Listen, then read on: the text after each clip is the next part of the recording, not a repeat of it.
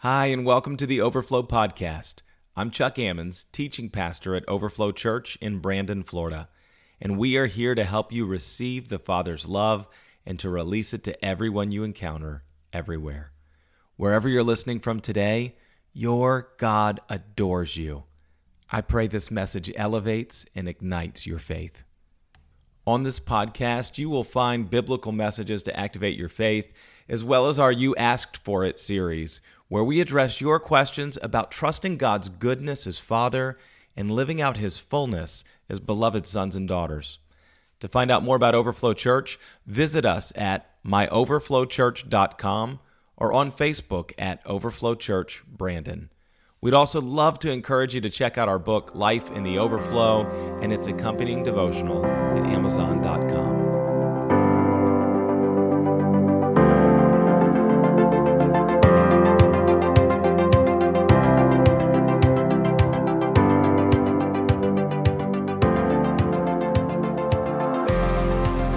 Amen. Amen. Well, we have reached the final week of our Holiness series, and one of the things we've been doing is talking about how each of our pastors come. We want you to meet them and see how they bring fullness to us. And I am so thrilled for so many reasons today to be joined by my sister and our creative arts pastor, Pastor Ruth.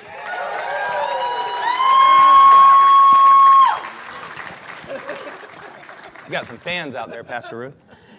Well, I first met Pastor Ruth actually when she came to our church. And all I knew was it was the daughter of my dear friends, Michael and Kathy, and that she was a. Um, Michael and Kathy have fans. It's a whole, it's a whole thing. Um, that, that she was a singer that was putting out her first album and she needed a keyboardist. And I said, Yeah, I'll jump on, I'll, I'll play some tracks. And then playing this really anointed, powerful uh, music with her and got to be part of a, a concert and just started forming a friendship. And then all of a sudden, at the same time, we were doing these overflow services, these overflow prophetic services, just leaning into the hunger of God. And I had just called Pastor Chris to help me lead in some prophetic worship. And it was that week I said, I think there's something more we're supposed to be writing together. There's something that needs to get out of this house. And that Sunday night, Pastor Ruth shows up at our worship. And she comes up afterwards. It was the very same week. And she said, I don't want to be presumptuous, but the Lord is stirring something. And I feel like there's something maybe the three of us are supposed to write together. And that was the birth of Valley's End, where we started going. And then it was very shortly after that that Pastor Ruth took over the fine arts ministry. And since then, we've been on some adventures. Yeah. So, um, with my sister, Pastor Ruth, we have found ourselves uh, in Nashville recording an album. We've been in Austin, Texas with the fine arts, in Haiti, in Orlando a ton of times. um, we've been at the Straz Center where we released our album with the incomparable Jenny Owens. We've been at Novemberfest and the Strawberry Festival, and uh, our friends at A Door of Hope, our favorite place, the Crazy Cup. Uh, we've been out at Wiregrass Mall, and we got to even play at the renowned Bluebird Cafe in, up in Nashville. And uh, we've had an opportunity to write songs together, uh, to mentor teens together, and gosh, to meet about, uh, about a billion details about how to lead people in understanding their identity and releasing it. And I want to tell you that for uh, Chris and I, who receive Ruth in every way, not only as our dear friend, but truly our sister, uh, we have a nickname for her, and the name is Royalty. And it's not royalty because she's a diva. Um, it's royalty because there is something so unique when you meet somebody that has a gentleness and a grace and an honor, but is confident and knows who they are as a daughter before the Lord. And that's how I watch Pastor Ruth walk. That's how she's led us. It's her faith that has led to many of the things that you've watched God open up here, but even personally uh, in my life. And I want to tell you, if I had words to describe her beyond royalty, I would say that she is generous with all that she has, that she has great faith, that she is a deep well before the Lord, and that she's hilarious, usually on purpose. so, Pastor Ruth, would you share with us what your role is as creative arts pastor at Overflow Church? Yes, I will do it. Okay. Um, I co lead uh, worship with my amazing friend and mentor, Pastor Chris. I love that. Um, I help lead the charge of the prophetic with Pastor Cindy. Um, I oversee Sunday morning children's ministry, and um, last but not least, I oversee fine arts and fun arts and our newest expansion into drama and writing for adults. Wow. Okay, so that's a whole lot of creativity that God is releasing. And so the question that I've, I've been asking everybody here, because I believe, you know, the Bible says if you receive a prophet as a prophet, you receive a prophet's reward. When we understand who you are in the body and what you're seeing, and we come into agreement, something different happens. So, the question I would love to ask you um, you walk with a very prophetic heart before the Lord. What is your sense of expectancy for overflow? What do you see God doing this year? What have you been praying for Him to establish? And what do you think He has for us? Um, the phrase that keeps coming to mind is on earth as it is in heaven. Like, I just, I want myself and the body um, to just understand that there it's open heavens. Like we can walk in the fullness of the lord. We can walk with the presence always not just here on sunday morning but everywhere we go. Um, we can ask for deeper and more of the presence. So uh, really i just i want us to be a, a people that pursues the presence of god and doesn't take his holiness for granted that we would just um, bring sacrifices of praise before him even if we don't feel like it um, and that we would just be able to discover our gifts and our creativity, that we wouldn't hide or be in fear, that we would be risk takers for the kingdom of God. Because I believe creativity can open up new things and, and um, can heal. And I think a lot of people are afraid of the gifts that the Lord has given them. And so that's just really been my prayer that we would walk in confidence in the fullness of God in our uh, fivefold grace giftings and the talents and gifts He's given us too. Wow. So I want you to hear what she just said. So I heard a few things, and we don't we don't pre preview these, right? So I know my sister and I know her heart, but as I'm hearing this today, I'm hearing it when you're hearing it, and this is what I just heard from her. I heard her say that she wants to see on earth as it is in heaven that we would see that the things that Jesus already purchased on the cross that are completely available, not just in this service, but every day that we would see them. And now listen, we just had, and if you don't know him, Tom, my brother here, who is a, a deacon and is actually normally very reserved, who came up shouting that Jesus healed him, that's on earth as it is in heaven. So, what Pastor Ruth is saying is she doesn't want just a fraction of that, she wants all of it. She doesn't just want it for Sunday morning, she wants all of it all the time because it's all been purchased. That's the first thing I heard you say. The second thing I heard her say is she wants the holiness of God to be held high. She wants us not to lose the fact that it's all about Jesus. And the third one that I heard you say is that you want to see a confidence in our sense of identity that it would lead to a sense of risk and faith, that we'd actually step out from the shadows, that we'd be who God created us to be. So here's what I want to ask, church. Do you believe that's what God wants to do this year at Overflow Church? Yeah. Do you receive from your creative arts pastor that that's what God wants to release? So here's what I want to ask. If she's released a blessing to you, we want to bless her. I'm going to ask you extend your hands to Pastor Ruth. And so, Father, first we come and say that we receive what you have given your daughter to see for this place, that we would be people who would walk and see all the time what you have for us. Father, that we would see your miracles. Father, that we would hold your holiness high and that we would step out of the shadows and know. And so, Father, what I hear right now is as she has spoken it out, let it be so first in her. I speak on earth as it is in heaven for my sister Ruth and her family. I speak on earth as it is in heaven for my sister Ruth and her family. Their every need. For Brandon and Ruth for their marriage, for their amazing kids, for their family, for their business, for their health, for their callings, for their clarity, for their peace, for their revelation. Father, I hear you say to her, Because you have held my holiness in high regard, I'm ready to release it over this place. Amen. So I speak the words of the Father. Thank God for you, Ruth Spiegel. Thank God for your faithfulness. And I hear him say, Because you boldly stepped out of the shadows to know who you are. There are many other running behind you, and I see it igniting. I see it like the in Back to the Future when the, when the DeLorean takes off and it leaves just like the streak of fire behind it. I see, Ruth, as you walk, there's a streak of fire behind you of sons and daughters stepping out of the shadows. And they can, it's like, it's like Hansel and Gretel. They can see the way because the breadcrumbs that you're leaving is a flame to say, follow this way. So, Father, I pray that you would just ignite it, that we, we ain't seen nothing yet. We bless her in Jesus' name. Amen. Can we thank the Lord for our sister?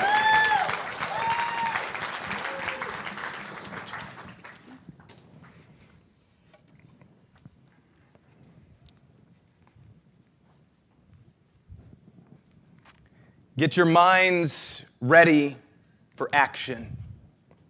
Being fully sober, and set your heart completely on the grace that will be brought to you when Jesus Christ is revealed. Like obedient children, do not comply with the evil urges you used to follow in your ignorance, but like the Holy One who called you, become holy yourselves in all of your conduct, for it is written, You shall be holy because I am holy. Get your minds ready for action. Get your minds ready for action. I love this phrase because in the Greek it literally means gird up the loins of your mind. That'd be a good tattoo to get, wouldn't it? gird up the loins of your mind. And maybe that doesn't mean something to you, but to Paul's original audience, this is what they found. In the first century, everywhere they went, they went with long and flowing garments. And when it was time to go into battle, if they were going to make it and not injure themselves and others around them, if they were going to be ready to step in, they literally had to gird up their garments. They had to, to, to fasten them up in a belt. And he says here, I want you to gird up your minds for action. What's he saying? There's, there's other things flowing around. There's lots of noise around you. There's flowing garments of a lot of noise, a lot of anger, a lot of angst, a lot of the world is going to hell in a handbasket, whatever that means. And he says, What I want you to do is to gird up your minds. In fact, later in Ephesians, what Paul is going to say is that what we're actually called to gird up with is a belt called truth. That we are people that as we know who and whose we are, and as we remember what story we're in, we prepare our minds for action. And briefly here, he shares three ways that we're to respond here in 1 Peter. It says that we're to sober up, that we're to look up, and that we're to give up. First, that we need to sober up. You see, it says that, make your minds ready for action, being fully sober. What's he saying? I want you to be awake. I want you to be aware. I want you to regain your expectancy. Stop drifting. Stop surviving. I think it's time that we need to stop Christian DUIs. Okay, what do I mean? I mean all the things that we're doing under the influence of a voice that is not worthy anymore. It's time to stop Christian DUIs. It's time to stop doing things and thinking things that are no longer worthy of who we've become in Him. We've got to sober up. We've got to stop doing under the influence of an angry and grieving and wandering world. The scripture says it's time to awake, O sleeper. Christ is ready to shine on you. Last week we talked about how it was time for you and I to desire again. And man, it was so awesome last week to see six people cross the line of faith to come into the kingdom of God, to see this whole altar full of people saying, Jesus, I'm just ready for you to take over all over again. In just a few minutes, we're going to step outside on the breezeway and watch a lot of people be taken over by the Spirit of God in baptism. We got to sober up. The second one he says is this that we've got to look up. Look where he continues here. He says, Set your hope completely. What's he saying? He's saying, Dear beloved child of God, it is time to put all of your eggs in one basket. It's time to cash in all your bets on one thing. What? A grace that your Jesus will be fully revealed.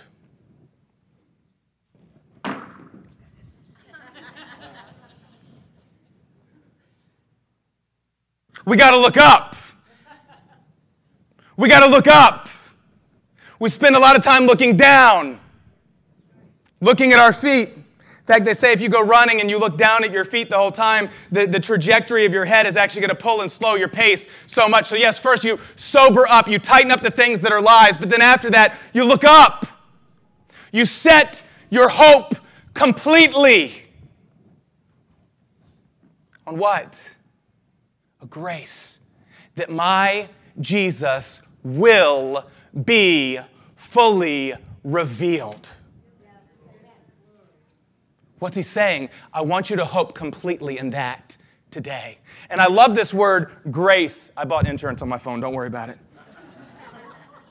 I love this word, grace, Because maybe you've heard before grace is, is favor from God you don't deserve, and that's true, but that's only half of the definition. What grace actually means is it means a gift the Father gives you in His delight for you that He keeps giving until you're filled with delight. Somebody get that. Every time Paul opens a letter and he says, Grace to you from God the Father, what is he saying? I want you to have a revelation that I want you to put all your hope in today. What?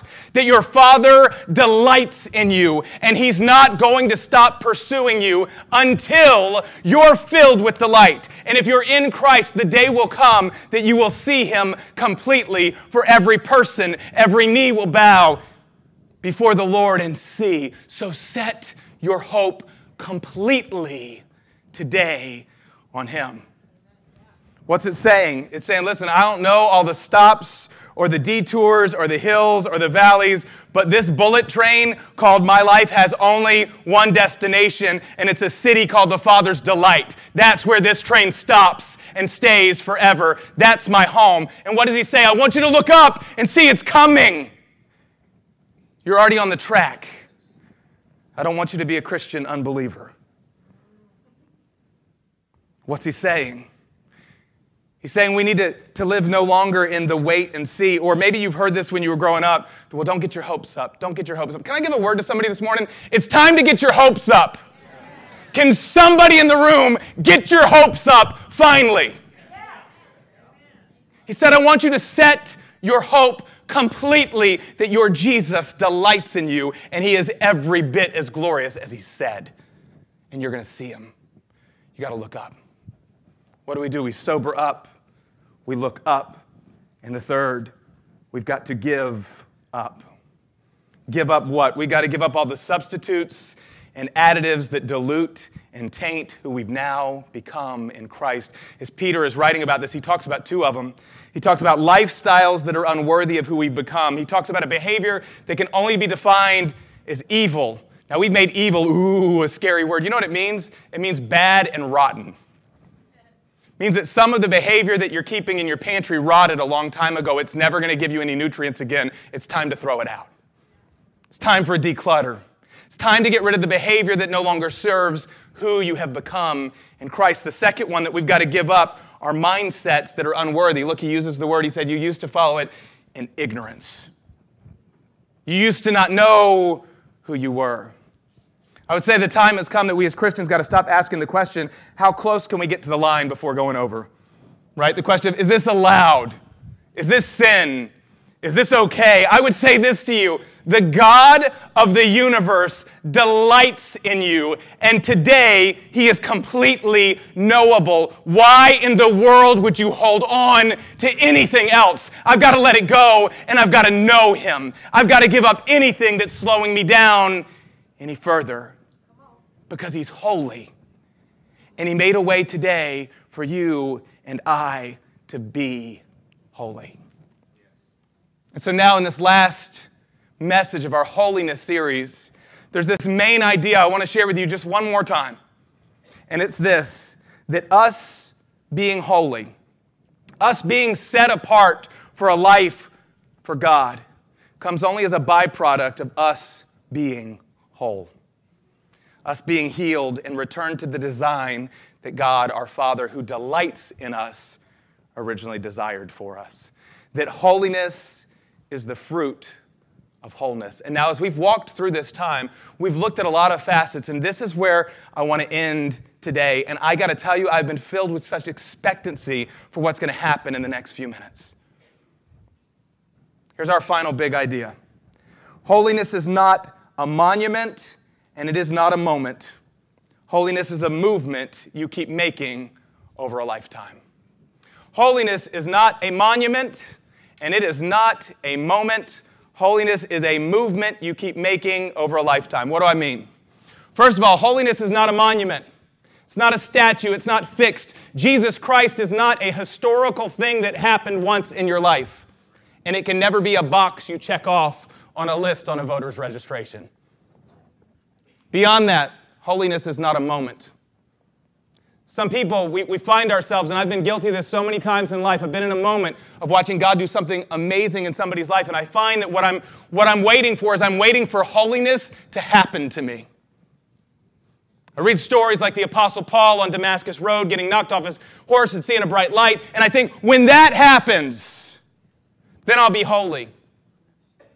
But if I could say to every person who is hearing my voice, your holiness moment happened 2,000 years ago when the Holy One entered into a grave and took all unholiness with him and buried it and came out on the other side and said, I am holy, so now you can be holy as I am holy. Follow me. What does that mean?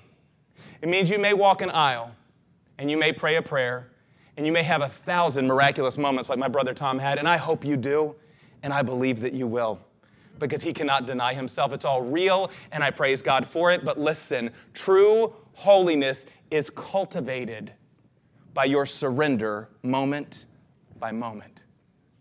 What am I saying? You're not waiting for that moment.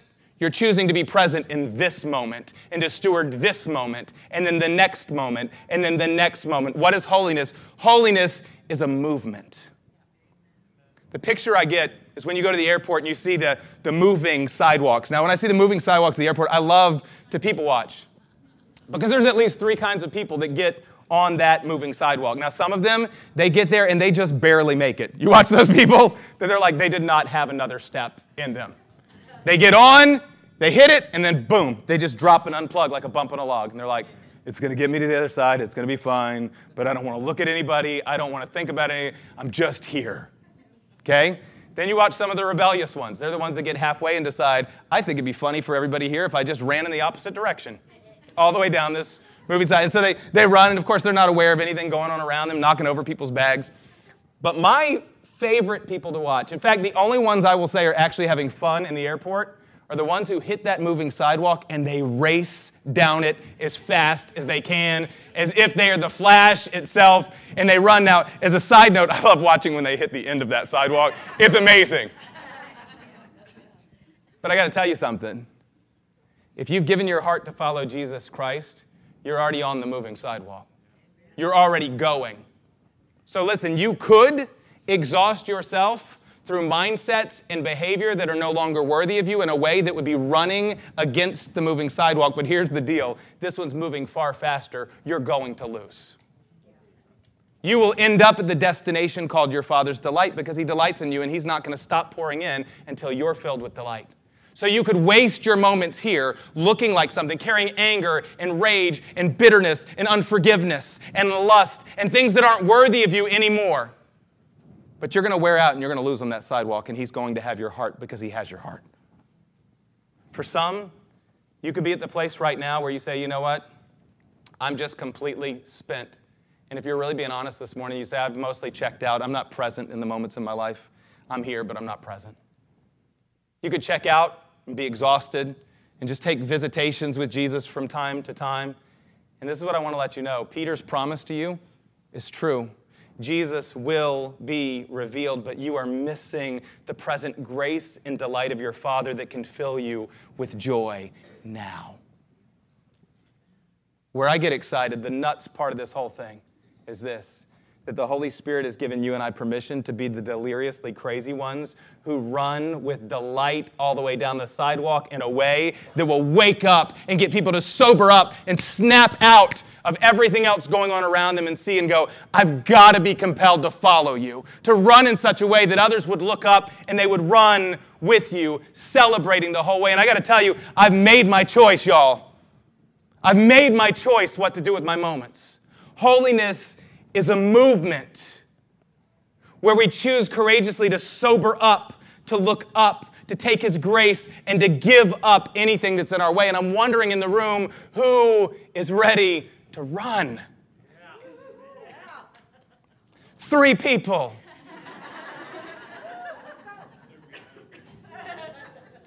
Who's ready to run? Briefly, I, I want to activate three ways this morning that we can surrender to a movement of wholeness that results in a byproduct of holiness. And then we're going to respond watching some brothers and sisters and sons and daughters surrender in the waters of baptism. The first is this we've got to clear the contaminants over and over again. Clear the contaminants over and over again. You and I have been made in the image of a creator, which means that we were created to create. It's in our DNA. And I want to give you a foundational truth of the human race. We create and cultivate. I want you to know that is not possible or potential. That's a fact. It's not that some people could create and cultivate, but at this very moment, you are accessing your creative capacity, and you, like your God, are bringing things from the dust out into life, and they either look like the kingdom of God or the dead ways you left behind. Let me say it another way the seeds you feed will breed and then lead you and others. The seeds you feed in your life will breed, and then those seeds will lead you and others. James talks about this twice in his letter to the believers. First, he says it this James chapter 1, he says, Each person is tempted when they're dragged away by their own evil desire and they're enticed. Then, after desire has conceived, it gives birth to sin, and sin, when it's full grown, gives birth to death. That's a seed that leads its way to death. Just a few chapters later, he gives a very different picture, and he says this Peacemakers who sow in peace reap a harvest of righteousness. What's he saying? He's saying when you feed seeds of sin, it breeds death to the dreams that God has given you. And when you breed death to the dreams God has given, it leads you and all of those around you into despair. On the flip side, when you feed seeds of peace, it always breeds righteousness, wholeness, and it leads you to holiness. So the question we have to ask if holiness is a movement is what seeds are you feeding today? What seeds are you feeding? And in fact, I would love on this next slide to give it to you in two categories of some feeds that we seeds that we could feed that would not be healthy for us. They could show up in our lifestyle or they could show up in our mindset. Lifestyle seeds that show up. They could be seeds of addiction. Seeds that come in our lifestyle to some substance. By the way, when I say substance, I don't mean something that's just legal or illegal. You could find yourself addicted to a, a substance of Netflix or approval or gambling or food, but something that you say, I've got to have this thing to get me through the day. You could feed the seeds of dishonor. These would be seen in things like gossip and dishonesty and bitterness and anger and manipulation. There's some people that when you meet them, it just seems they're always, they have to be angry about something. That they come to your church and they're angry at the last five churches they went to. That they're telling you about this friend that used to be their friend they're angry with. And listen, I learned this a long time ago from my spiritual father. If Bob shows up and Bob has a problem with Tim and Joan and Susie and Bill, the problem's Bob.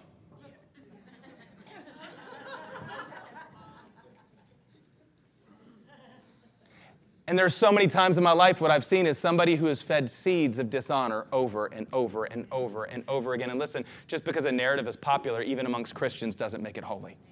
And it doesn't make it worthy. Honor is the language of heaven. We could feed seeds of sexual sin, things like pornography or immorality, promiscuity. We talk about these when you look at, at, the, the sin of immorality. There's so many questions that come about our sexual identity, and we're living in the midst right now. This whole question of what's right and what's wrong. And I got to tell you, heterosexual, homosexual, every side of it, what I'm finding right now is there's lots of people that are just worshiping at the altar of sex. And it's born out of an insecurity and an orphan spirit. And when they're wondering why won't God bless that, it's because He wants to fill you with delight and it'll never be found there found further than that sometimes, and I'm not going to meddle here too long this morning, but sometimes what ends up happening within our churches is we get so caught up on things of the, the left agenda, and we want to talk about people who are struggling with homosexuality or bisexuality or something like that, that all the things that we're allowing that are just corruptive, terrible, turmoil, heterosexual opinions, we turn a blind eye to, and we're like, well, they're struggling, but at least they're on the right team. And this person, they even have a temptation in this way, and we're going to say you can't even darken the doors of our church. It's a problem. Thank you. Seeds that we feed, seeds of control. Maybe you've never recognized its control before, but inflexibility, a demand for certainty, striving.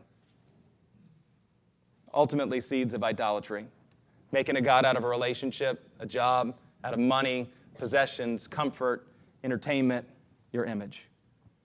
Just as equally, we could feed seeds of mindsets that then lead to these behaviors. I love our restoration manual uh, that Pastor Lynn and Robin put together. They talk about these mindsets that lead to behaviors, but some of these mindsets that come that are seeds right now that we could be planting in the ground are things like anger and jealousy, fear and shame, despair, lust, perfectionism, judgment, insecurity, and rejection. What am I saying? Listen, the seeds that you feed will breed, they will multiply and then they will begin to lead you, your family, those around you. And so let me be real about this for a minute. What I found through much ministry is I see a whole lot of self fulfilled prophecy. I see a whole lot of people who will come and they're constantly, by the time they come to meet with me in my office, they have been feeding a narrative of rejection and drama over and over and over again. God's not good. He's not going to look out for me. People are going to let me down. I'm going to always be the victim. I'm going to always be the victim. And this is what I find. I've known many of them 10, 20 years, and I find no matter what changes in their job, where they live, their relationships, they always feel like God and others are rejecting them, and they're always in drama. Why? Because the seeds that you feed will breed. And then they will lead you and everyone around you. On the flip side, somebody say, Praise God.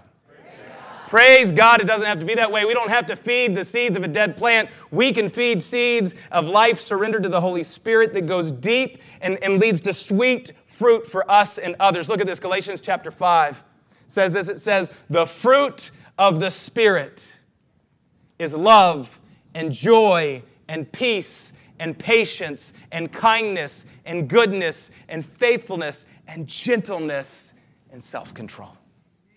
When you start to plant seeds in the ground of these things, you see that they will sprout up into great fruit for you and those around you. Why? Because the seeds that you feed will breed and then they'll lead you and those around you. So, this first one how do we get in the movement of holiness? We've got to clear the contaminants. What does it mean? It's time to tend garden, y'all. It's time to remove the weeds. It's time to kick out the pests that are attacking, uh, attacking the crop of your mind and your behavior. So, I want to ask a question What mindsets and what lifestyle behaviors do you need to declutter because they don't serve who you are and where you're headed anymore? That's how you steward this moment called holiness we clear the contaminants. The second one is this we've got to choose community over and over again. How do we live? Anybody in the room say, I want to live in a way that is a wholeness that pours out into holiness? Anybody want that? Anybody want to continue to be in a place where we see the miraculous God move in our presence? Great. He says, Be holy because I'm holy. He says the first way you're going to get it is not waiting for some moment. It's not being an orphan, putting it on somebody else. Somebody else has to bring me to the water before I can go. Remember that guy with Jesus? He said, No, I'm the healer. I'm going to break that today. What do we have to do? We have to take responsibility first and clear the contaminants. What mindsets, what lifestyles don't serve you anymore? There's no condemnation, only invitation in the kingdom of God. But stop sitting like a bump on a log without a smile on your face on the moving sidewalk and get up and run. The second, don't run alone we've got to choose community over and over again. The beginning of the story, the very first thing God said about the human race is it's not good for you to be alone. It's not just a word for marriage, that is a word for humanity. The eye can't say to the hand, I don't need you. If the parts of your body left, live separate from one another, you wouldn't live. It only works when you live together, and we are the body of Christ. The enemy of our souls knows that all he needs to do to get us blind and jaded and off track is to get us alone. Somebody write that down. Because you want to know why is God not answering my prayers? It might be because you're all alone and you've chosen isolation and you've chosen consumerism and you've chosen being by yourself and it might be popular, but it's not true and it's not healthy. So when I say we got to choose community, I mean two things. One, we've got to declare war against the shallow, consumer, event-driven life that makes our schedule a mile wide with activities and makes our news feeds thousands of friends, but we're not planting roots or getting vulnerable enough for healing with any of them. We got to be at the place where it's, I'm always running, I'm always going, I've always got events, and I'm going to say, but who are you getting deep with? Who are you getting vulnerable with? Heard the difference between transparency and vulnerability. Transparency is like one of those see through backpacks. It says, I'm going to let you see everything that's in me, but vulnerability is very different. Vulnerability says, I'm going to actually make you see all this thing and get in close enough uh, proximity with you that you could hurt me. I would say to you, we don't just need transparency, we need vulnerability. We need to get close enough in relationship with other people that we're not walking alone. It's one of the reasons that we as a church pivoted a year ago we said we had two services going. We said we're going to have one service here. We're going to add chairs in the worship center. Why? Because we want to simplify our schedule, We're recognizing that people are always passing like ships in the night. We're one church. We want to be one family. We'll have one service. Over the last year, whether you've recognized it or not, we've simplified our calendar and our ministries like exponentially. Why? To call everybody to get in missional community. And I got to tell you, for our missional communities, we've just started to make this pivot. But for the people in our church that have said, I'm no longer going to treat community like another item on a busy list, but I'm actually going to plug in and get deep and vulnerable, it's happening. We're watching glory pour out. We're watching the saints equip one another. We're watching people not walk alone. And we're watching good seeds come down into the ground.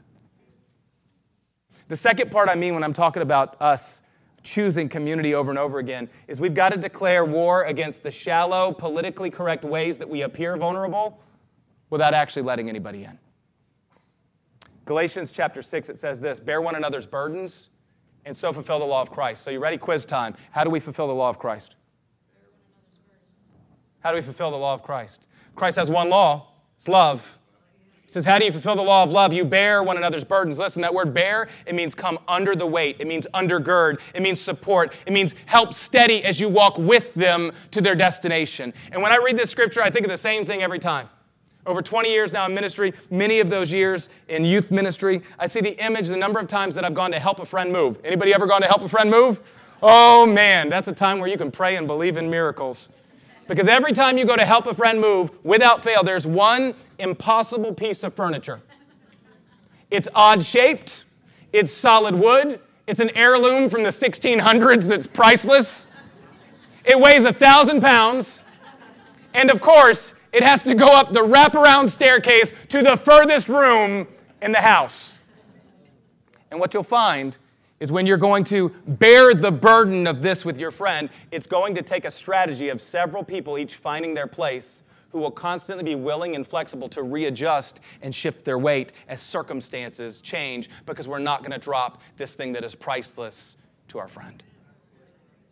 We got to bear one another's burden. So here's my question Who is it in your life that you've positioned your time, your soul, and your schedule to be that for? I don't want to hear any more about the things that are on our calendars and our schedules and all the good Christian events. Whose burdens are you bearing because you've made yourself vulnerable to be in their life? Who's identifiable right now that you'd say, that's who I walk with? Let me ask a second question. Who have you positioned yourself enough to be present so they would be that for you? I've heard a lot of offense, and listen, I'm preaching to the choir here. I've heard a lot of offense that have come up in the last years over the church. You have no idea how many complaints I have to hear about the church as a whole from believers. And I've heard stories that have broken my heart of things that have happened within churches. But I've also heard a lot of blame of orphan spirits coming and not taking responsibility. That church didn't put me in a community. That church didn't take care of me. That person didn't see me. They didn't pursue me. I don't think Paul said, make sure other people at your church make sure that somebody could bear your burdens and then you'll fulfill the law of Christ. He didn't say, show up on Sunday morning, and then your church is responsible to put you in a relationship where others will bear your burdens. And once they've done that long enough, then you can decide that you want to bear others' burdens. No, he says if you want to know the gospel, if you've crossed the line and you're on the moving sidewalk, then whether your church gets it or your church doesn't get it, you have the same mandate. Bear one another's burdens and so fulfill the law of Christ. Listen, I'm not mad at anybody, but I'm ready to kick off this orphan spirit off of the church that's walking around like a victim when we're more than conquerors.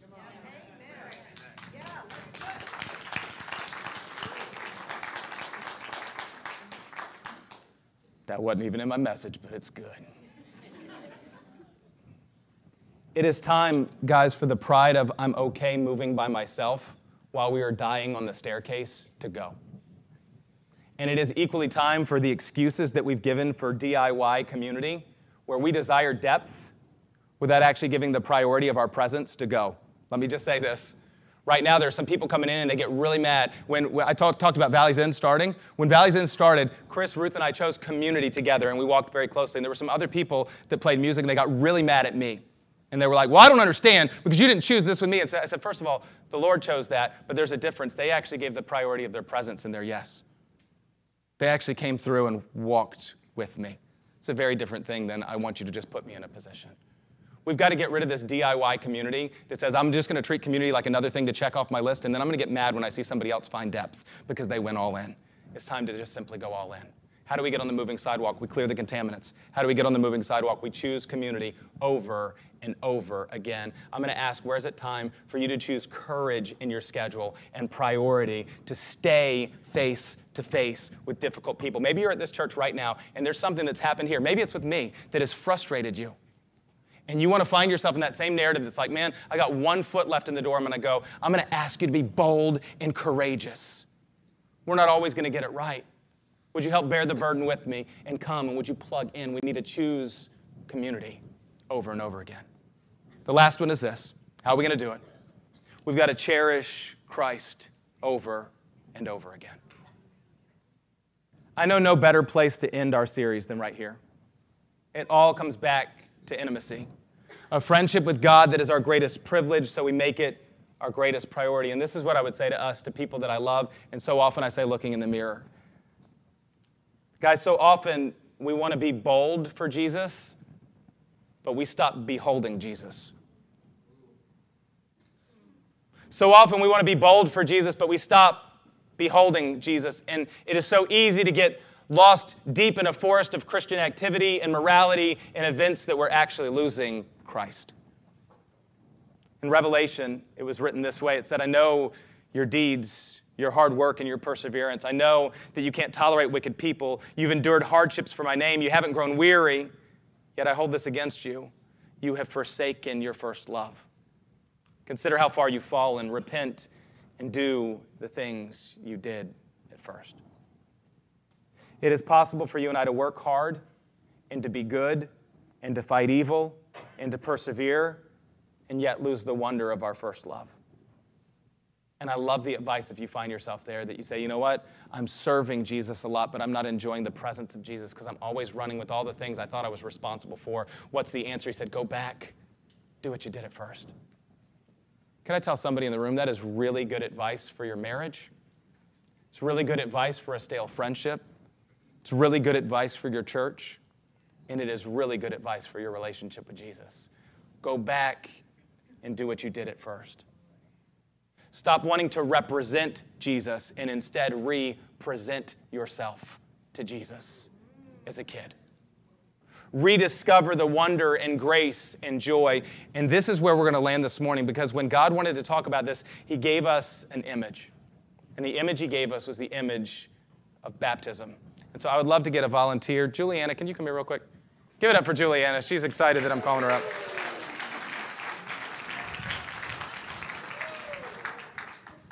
Thank you, Juliana. You're amazing. I asked the Lord to show me who it would be. It was you. Yay. Thank you for trusting me enough to be up here, or just that you showed up, that you're here. So, when the Bible talks about baptism, this idea, there are two pictures that God gives. The first picture that he gives is literally a picture of death and a newness of life. So, in the first century, when they would have gone, they would have gone out to the place where they normally bathed, where they normally swam, where all the recreation was. They went out to the river. And when they would go to the river and somebody said, I've given my life to follow Jesus, they gave a very clear picture. And so, we're going to kind of do a, a, baptism here. So, I'm going to have you cross, cross your arm. Yep, and plug your nose. There you go. Oh, it's so good. We don't want the air to get and there you go. So when they would come and they would talk and, and, talk to somebody like Juliana and say, Juliana, have you given your life fully to follow Jesus? And do you want him to just fully take over in your life? And that's a real question. Yes. You love Jesus. You want him to fully take over, yeah? Okay. So now as, as she came in this place, they came in a moment and said, okay, I see that, that Juliana fully wants to take over, but there are some mindsets and some behaviors that want to stick to her that don't have any bearing on her anymore. So, what we're going to come together as a community and do is we're going to make a declaration that Juliana has died to her old ways. So, literally, is they would dip her back in the water. You're doing so good, doing so good. It's like we're dancing. And then they'd bring her back up. is they would dip her under the surface of the water and she would be entirely immersed, water all around her. It was a place where they were saying, You've been buried to your old way of living. That old way, you're not a hybrid of that that's just trying harder and more moral today. It's gone. And when you come back up, you are raised up to newness of life, which means Juliana comes up knowing that she's got a new heart and a new mind. And this is what excites me. Jesus did that. Baptism didn't do that.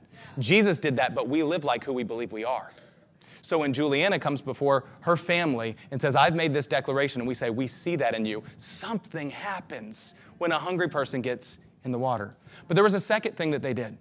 So that when you come and say, Man, I was, I was dead, now I'm alive. But the second one was, remember, the river was where they come to bathe. So as they would go again and again and again and again, they'd find these contaminants would want to stick to their feet, these things that they didn't want. Anybody ever have mindsets stick to you that you don't want anymore? Right? Anybody ever, ever have times in your life where God just radically breaks something and you find it's like I'm walking with a new mantle. It's like I'm walking in a new way. I've been a Christian. I've known him, but now I'm walking in a new understanding of just how much he loves me. Anybody ever been there? So you find often people will come and say, I want to be baptized in the same way. We're doing it one more time, Juliana. You're doing good. Don't let the air get up your nose. So, so Juliana, I'm just going to ask this again to you. Okay, so you already told me you love Jesus. You want him to fully take over. But now, would you agree that any mindset that would stand here or any behaviors that wouldn't be worthy of who he says you are, that you don't want him? You don't want any room for those things, and you want him to fully come and just take over. You want him to fill every space. You want him to give you new gifts. You're coming and saying, Holy Spirit, I just want you to completely fill me up. Would you agree with that? So as we come, once again, we would dip her completely under the surface. And as she goes under the water, you're doing so good. She goes under and is completely covered in that place. What you would find is the picture is she's been immersed. Listen, we're told to be baptized in the name of the Father, the Son, and the Holy Spirit. And the picture is she is coming into agreement with who she already is. She is immersed with the Father's love every part around her. There's not a part anywhere around her that is not immersed with how much he loves her. She's immersed with Jesus' forgiveness and his grace and she is immersed with the Holy Spirit's uh, power and his joy. And so, this is what we find for somebody like Juliana when she gets in the water and comes out, something changes. Thank you, Juliana. Appreciate it. Actually, Juliana, stop real quick. Stop real quick. I'm going to pray for you. So, Father, I'm asking right now, this is more than an illustration. Here's a daughter that has said, I want you more than anything. And I believe her.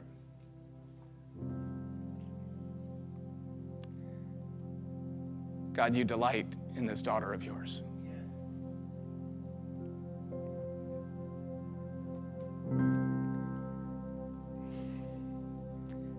God, I can't even move forward for a minute because you need her to stop and breathe in and know that you delight in this daughter of yours. He says, I'm very well pleased in you. There is nothing lacking in you. Those things that you see about yourself that you've written off as quirky or different. He says they're designed, they're glory. I put them there because they're needed. And I needed a daughter that would be bold and confident enough that she would lift up her head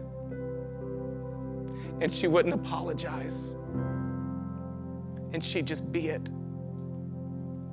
And Juliana, I want you to know that that's what I see in you. I see somebody bold enough with delight to lift up her head. And your Father delights in you. As you've come before Him, even there a minute ago, saying, I just want all of His forgiveness, He says, You have it. Now and forever, you have it. So, any voice that would come in your head and tell you that you're not enough, any voice that would curse you, cast it back to the darkness. It is not the voice of your Father. He says, I delight in you. I've got to shout it again. I delight in you. I delight in you. I delight in you.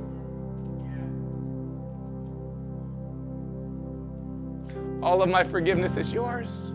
All of my love is yours. And Julian, as you stood in this place and listen, I've got to watch you grow all the way up. I sincerely asked the Lord before this, Who do you want? You can see this is not a planned moment. He pulled you out because he wanted you in front of all of your friends to be seen and affirmed for who he says you are. And so now, as you've come, I pray for you to be immersed in the joy and the power of the Holy Spirit of God.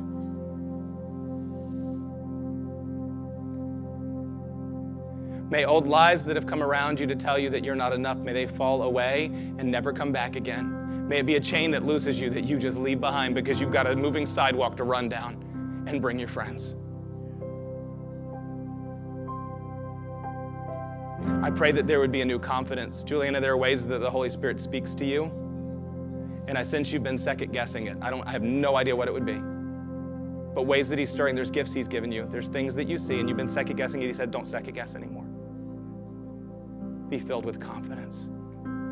Be filled with confidence. Father, would you come now and fill this daughter that you delight in? In Jesus' name. In Jesus' name. In Jesus' name.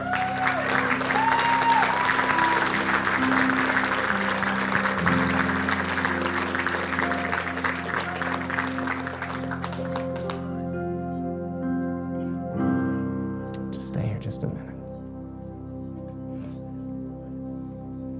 Says, I delight in you. You're not an inconvenience, and I'm never in a hurry. And Juliana, you've watched me preach. I don't sit for a second. I don't stop for a second. But the Father says we have to stop right now. He sees you, He delights in you.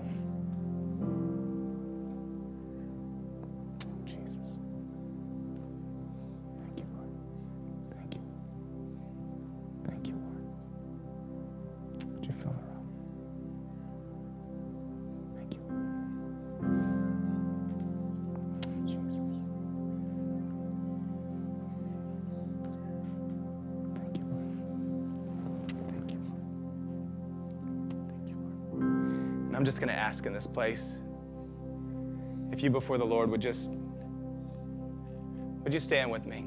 Close your eyes. Would you lay a hand on your heart right now because the Father is speaking and He's moving?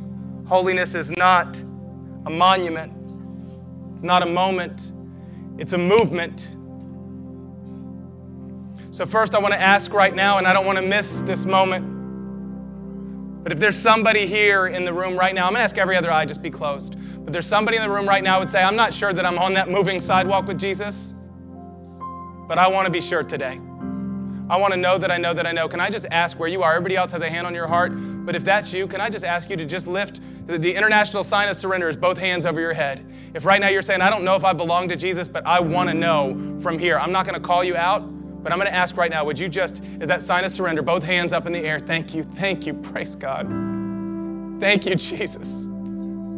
Thank you, Lord. Would you be willing to say, Thank you, Father? Would you be willing to say, just like Juliana,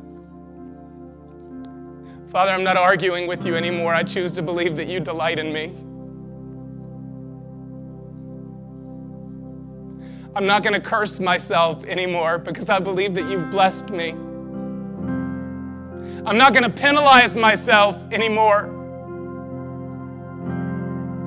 because I believe you paid it all for me. Jesus, here I am. I'm yours. Would you just tell him right there, Jesus, here I am. And maybe right now you don't feel the offering you have to give him of your life is very much, but would you give it fully? He says it's a treasure. And oh, Jesus, I ask right now, would you come and fill them with your spirit? That same confidence we prayed for your daughter, would you fill them right now?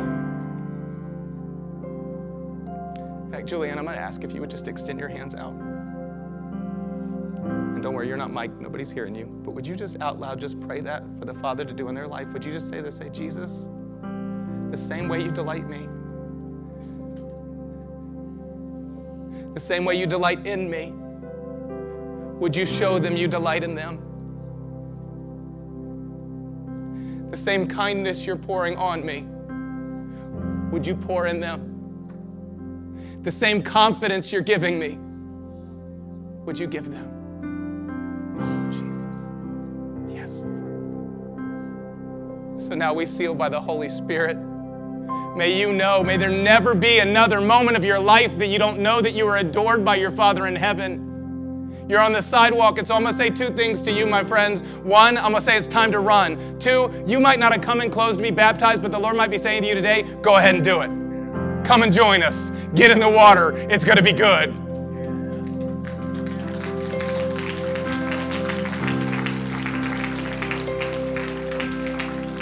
Everybody else, this is what I'm going to ask right now with your hand on your heart.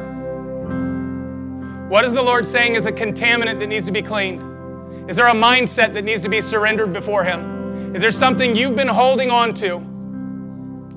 And all I'm going to ask you to do is just hold your hands out. If there's a mindset or a lifestyle, some place that you have been walking that is not worthy of who you are and you're ready to let it go, I'm just going to ask that you put both hands out in front of you.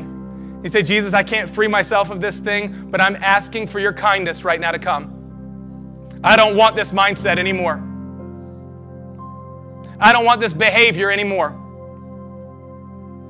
And so I choose today to agree with you. And I let go of this thing. That's where it starts. You're letting go of ownership and friendship. I let go of it. Would you break its power in my life? I see chains falling all around the room. Would you break its power in my life? It's illogical. It shouldn't be that simple. There should be more steps. Would you break its power in my life? I don't want it anymore. I disown it.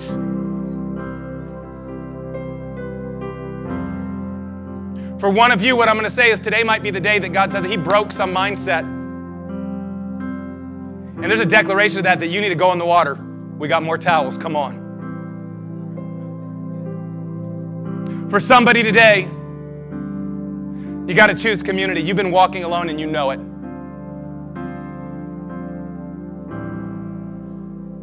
But it's time to come and be in. I want to say to you, we talk about baptizing people into the body of Christ. I'm going to say for you right now, if you've been walking a path of isolation, you say, you know what, what the Lord wants to change in my life is He wants to immerse me fully. No longer am I going to be the Lone Ranger. No longer am I going to be offended by everybody. I want that thing to break in my life and I'm ready to come in community. Maybe you need to come in the water with us today.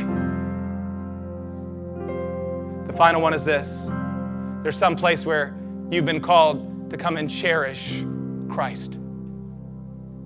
You say, oh Lord, I'm done being too busy. I'm done with shame hand on your heart, would you say this, Lord, you choose me? And I choose you right back.